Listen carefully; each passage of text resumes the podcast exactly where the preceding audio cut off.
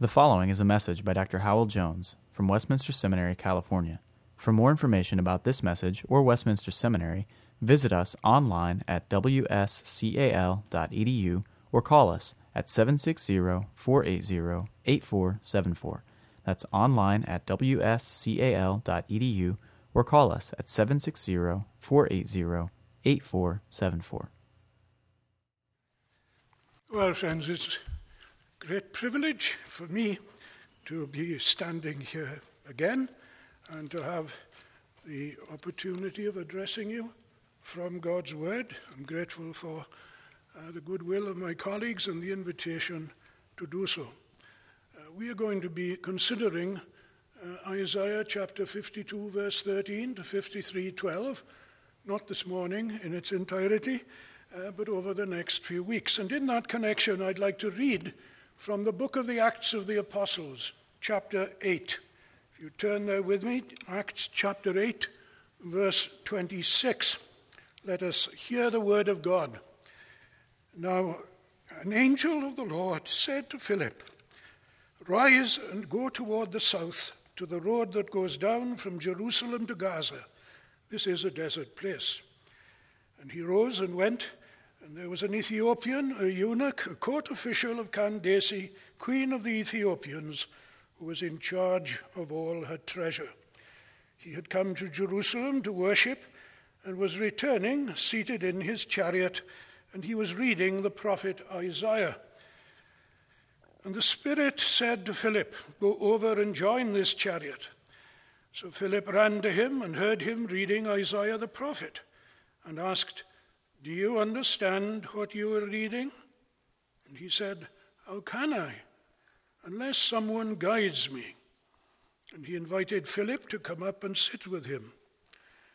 Now, the passage of the scripture that he was reading was this Like a sheep, he was led to the slaughter, and like a lamb before its shearer is silent, so he opens not his mouth. In his humiliation, justice was denied him. Who can describe his generation? For his life is taken away from the earth. And the eunuch said to Philip, About whom, I ask you, does the prophet say this? About himself or about someone else? Then Philip opened his mouth and beginning with this scripture, he told him the good news about Jesus. And as they were going along the road, they came to some water. And the eunuch said, See, here is water. What doth hinder me from being baptized? And he commanded the chariot to stop, and they both went down into the water, Philip and the eunuch, and he baptized him. And when they came up out of the water, the Spirit of the Lord carried Philip away and the eunuch saw him no more and went on his way rejoicing. But Philip found himself at Azotus, and as he passed through, he preached the gospel to all the towns until he came to Caesarea. Amen. May God bless to us his word. The portion of scripture, of course, to which this refers is, as I've said, what will uh, occupy us for a few weeks to come, God willing. And Isaiah chapter 53, if I may conveniently refer to it in that abbreviated form, is the hinge of the prophecy recorded in that book, and it is much quoted in the New Testament. It, therefore, uh, is deservedly the best known in the book and the most loved by Christians. It's a most wonderful example of prediction and fulfillment which is, of course, a leading feature of Scripture as God's own written word. Now, this is the last of four songs in the midsection of the book of Isaiah, and it is also the longest, made up of five stanzas, and each stanza is a little longer than its predecessor. And, and finally, with the last, which is not only the longest stanza, but the richest stanza of all, we are confronted with the great glory of the Lord Jesus Christ as a consequence of his suffering. This morning, I want to highlight the words with which verse 13 of chapter 52 opens, namely, Behold my servant. There's a lot to be said for the English Standard Version translation, and one of the things to be said in its favor is that it restores the word behold that the New International Version excludes or softens. I say that not because behold is an archaism and I'm an old guy, but because the word behold calls our attention, summons our attention. Beware of familiarity with the Bible. Remember, it is God's own word, richly uh, varied in its humanness, and yet pervasively and entirely characterized by divinity. And here is a classic example of that, because it isn't just uh, Isaiah who is saying, Behold my servant. It is God who is saying, Behold my servant. And in this particular poem or song, the servant of the Lord is Jesus of Nazareth, isn't he? Now, there are some who take the name Christian to themselves and deny that. And I hope you find something shocking about that fact. What these people have done is to take up the arguments that the Jews advanced for denying that Isaiah 53 refers to the Messiah under the pressure of the proclamation of the gospel and the apologetic activity, the witnessing activity of the New Testament church. Prior to the incarnation through to the ascension and the outpouring of the Holy Spirit, rabbis uniformly regarded Isaiah 53 as being predictive of the Messiah. When he came, of course, he wasn't recognized. And under pressure from uh, the witness of the newborn church, Jews had to recoil and try to re-establish the fact that they were connected with the Old Testament too, and so a host of arguments denying that Jesus was the one referred to here began to appear. And what these people have done in the Enlightenment in the 18th century fastened on to these anti Christian, not just non Christian, anti Christian interpretations of Isaiah 53 what they did was to baptize, pardon the term, baptize these Jewish interpretations and give them a kind of Christian acceptability.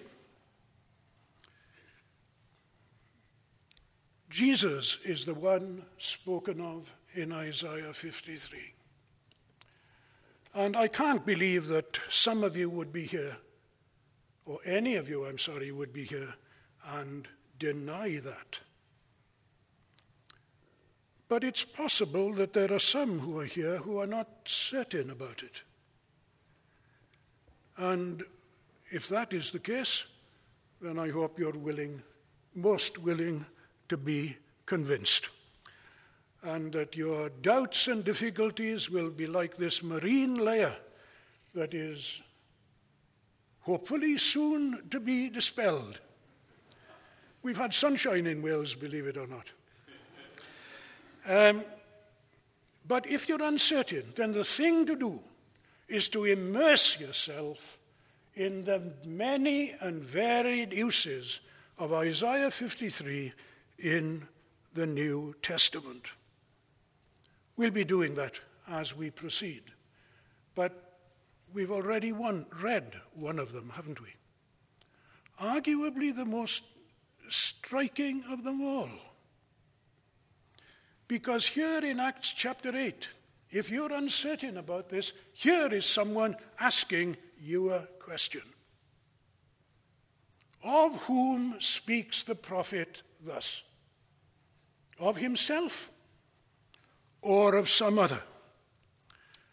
And the answer to that question was provided in the most remarkable ways. You think of how Philip was moved from Samaria to a desert place, left uh, a ministry that was being richly blessed, down to the desert in order that he might meet with this man and preach Jesus to him.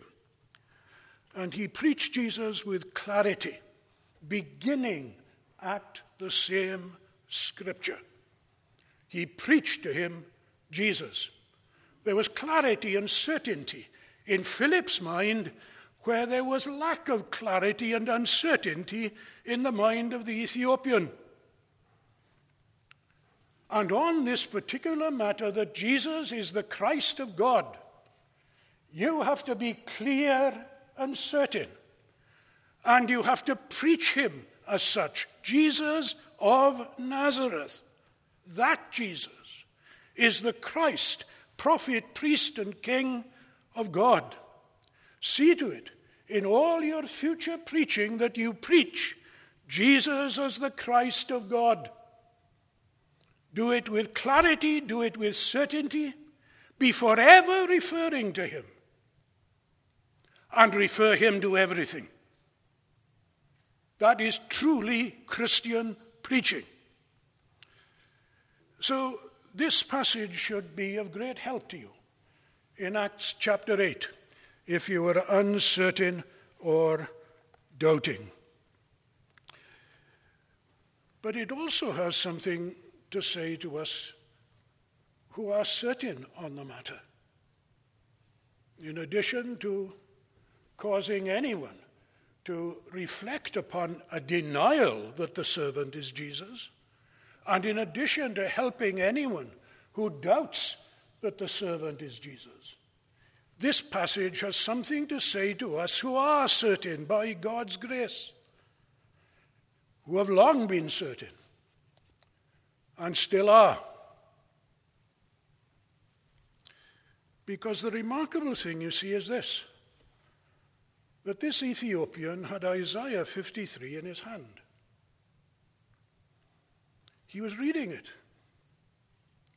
Now, when you read Isaiah 53,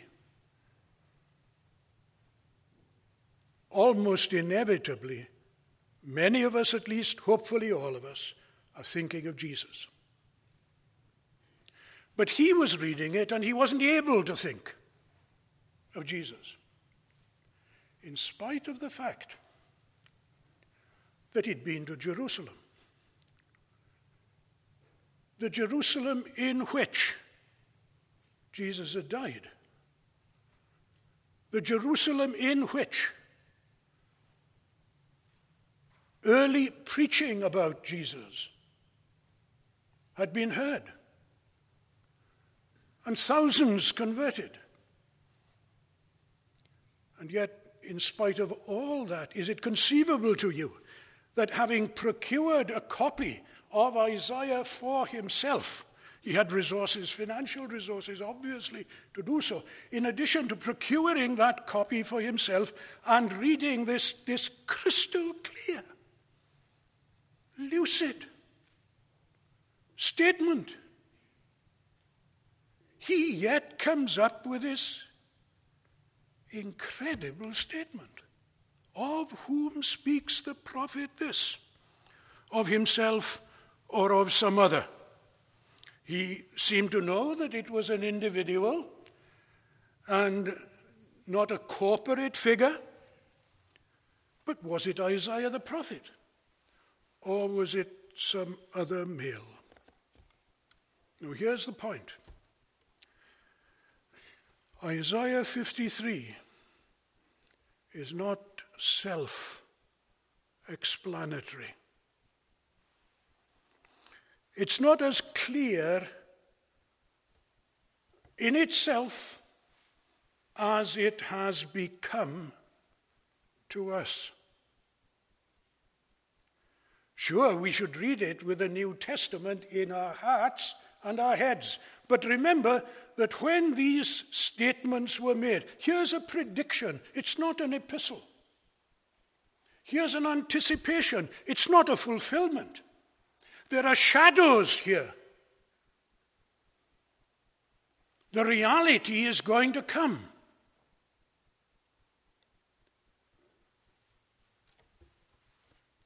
Occasionally, people refer to the Gospel of Isaiah. And that's perfectly understandable and acceptable as long as we remember that it's a prediction rather than a description of the reality. When he came, a great light flooded the Old Testament, was cast upon it, and as a result, the Holy Spirit was poured out. So that if you, any of us this morning is able to say, Jesus of Nazareth is the servant of the Lord, the Christ of God, and agree not only with Philip, but agree with Peter. You remember his sermon against thy holy servant Jesus. Herod, Pilate, the Gentiles, the Jews were gathered together to do whatsoever your hand and your counsel determined before to be done. If we're able to say, this is that, this is he, Jesus of Nazareth is the servant of the Lord, then it isn't merely because of Isaiah 53 that we're able to say it. It isn't even merely because of the gospel records or the rest of the New Testament that we're able to say it. It's because, like Simon Peter at Caesarea Philippi, when asked, Whom do men say that I, the Son of Man, am? Who is this servant of the Lord in Isaiah? And they say, Oh, some say Jeremiah, some say one of the prophets. Whom do you say that I am? Thou art the Christ, the Son of the living God. You know the reply, don't you? If you say that Jesus of Nazareth is the Christ of God, if you say that he is the servant of the Lord, then here's the explanation. Blessed are you. For flesh and blood has not revealed this to you, but my Father who is in heaven.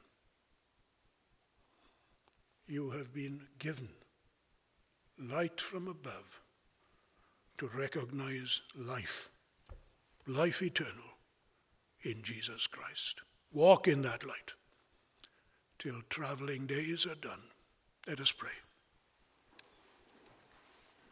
O Lord our God, we give thee thanks that thou hast enlightened our darkness, and we're amazed that we never saw how clear thy word is and how inevitable it is that only Jesus of Nazareth, thine incarnate Son, could be the one spoken of in the terms in which the terms which these this chapter uses. We thank thee for thy word. We thank thee for thy spirit, its ultimate author. We thank thee for the way in which both point us to Jesus Christ and keep us beholding him, thy Son, our Lord our life. Grant that that may ever be so.